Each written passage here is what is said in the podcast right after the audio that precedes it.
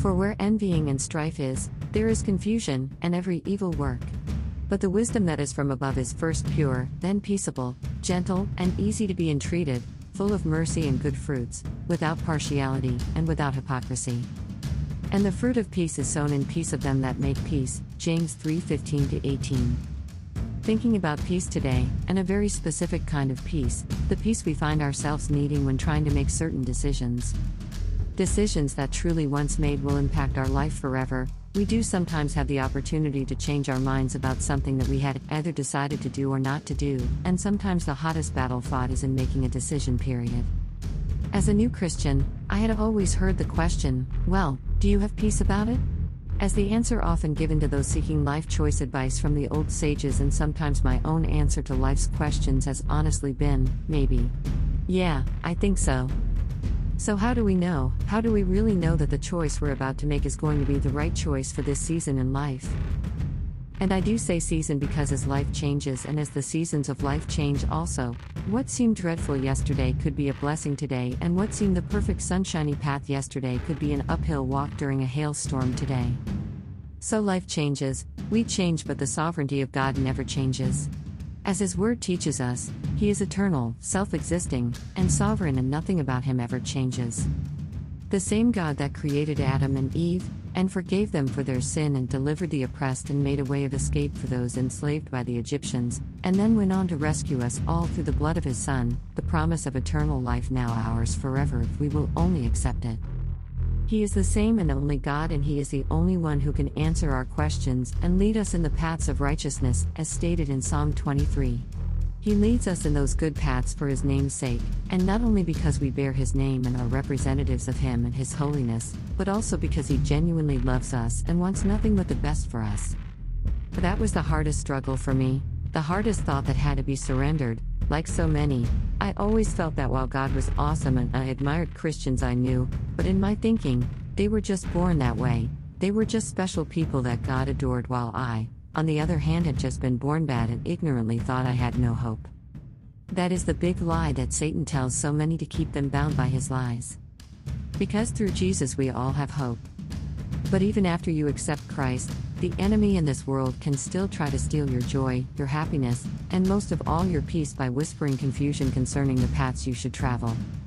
As the thought to write this post came to mind, I wondered what would be the best example of this kind of faith and this kind of peace that we will always need to use as a comparison when choosing those paths and making those decisions. Now I have used this story before, I have written for eight years, including the two that I wrote for a church, an undertaking that, in fact, led to this, so it goes without saying that after that kind of time, usually a Bible account has been used already, but the awesome thing with God is that often He will show you something different in a verse that you maybe feel like you have read hundreds of times, but He always has something else He wants you to get if He keeps leading you back to the same one. But for me, for us, for this post, this is the most perfect example among the many that we are given through the pages and accounts of the Bible. If you know this story, please bear with me, and if you are not that familiar with it, please as you read, get the mental picture of this, as it happened, in your mind, which will be blown when the full image of the kind of faith this lady had is revealed. We will pick this up as Pharaoh had ordered the midwives to kill all the Hebrew male babies, but as these ladies feared God, they would not, and we'll pick up at Pharaoh's next move. And Pharaoh charged, commanded, all his people, saying, Every son that is born ye shall cast into the river, and every daughter ye shall save alive. And there went a man of the house of Levi, and took to wife a daughter of Levi. And the woman conceived, and bare a son, and when she saw that he was a goodly child, she hid him three months. And when she could not longer hide him, she took for him an ark, basket, little boat, of bulrushes, and daubed it with pitch, and put the child therein, and she laid it in the flags, reeds, by the river's brink. And his sister stood afar off, to wit, know, what would be done to him. And the daughter of Pharaoh came down to wash herself at the river, and her maidens walked along by the river's side. And when she saw the ark, basket, among the flags, she sent her maids to fetch it. And when she had opened it, she saw the child, and the babe wept.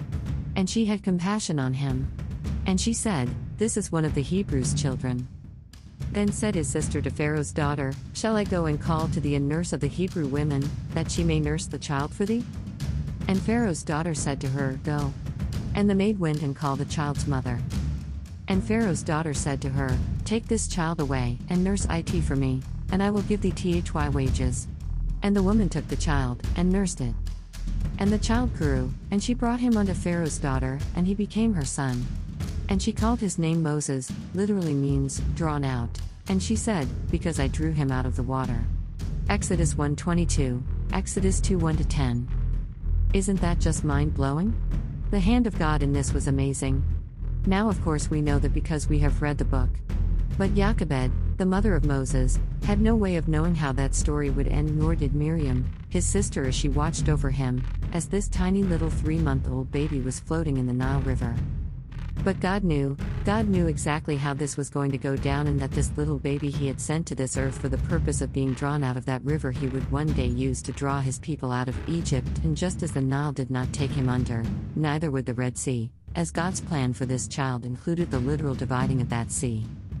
Absolutely amazing when you think about it. The fact they did not know, just believing, believing with an incredible faith that it would be well. And we are not told at any point that God spoke to her or that he sent an angel to instruct her, we are only told this. Hebrews 11:23 By faith Moses, when he was born, was hid 3 months of by his parents because they saw he was a proper child, and they were not afraid of the king's commandment.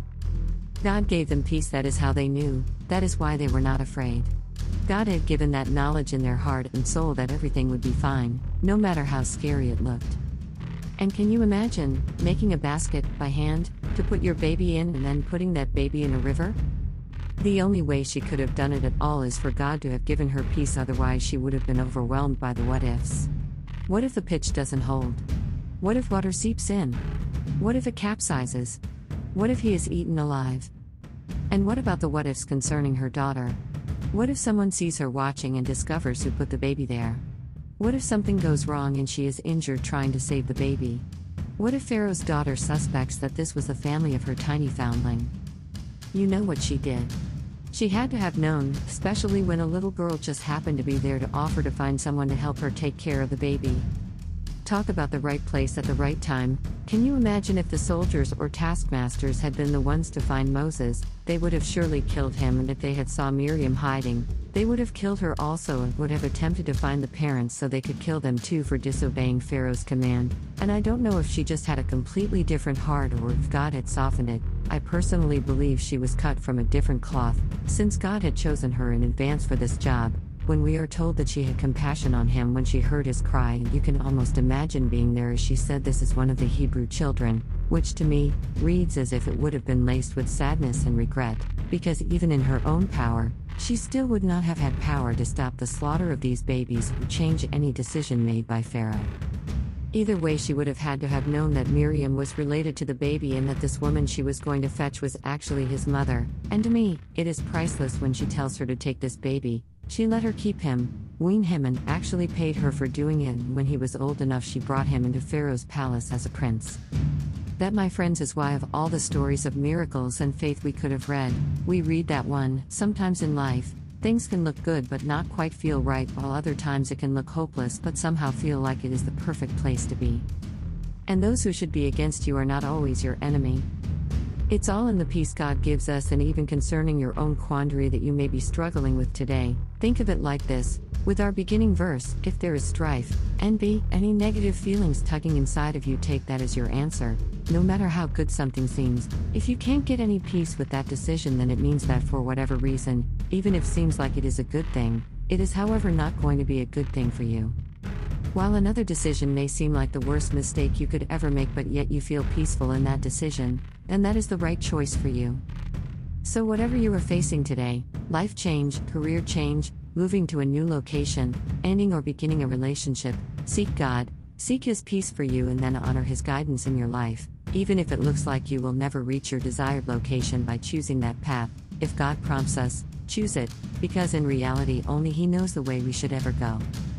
God bless you, till next time, with love, mercy, and that peace today and for your tomorrow. And what is that peace?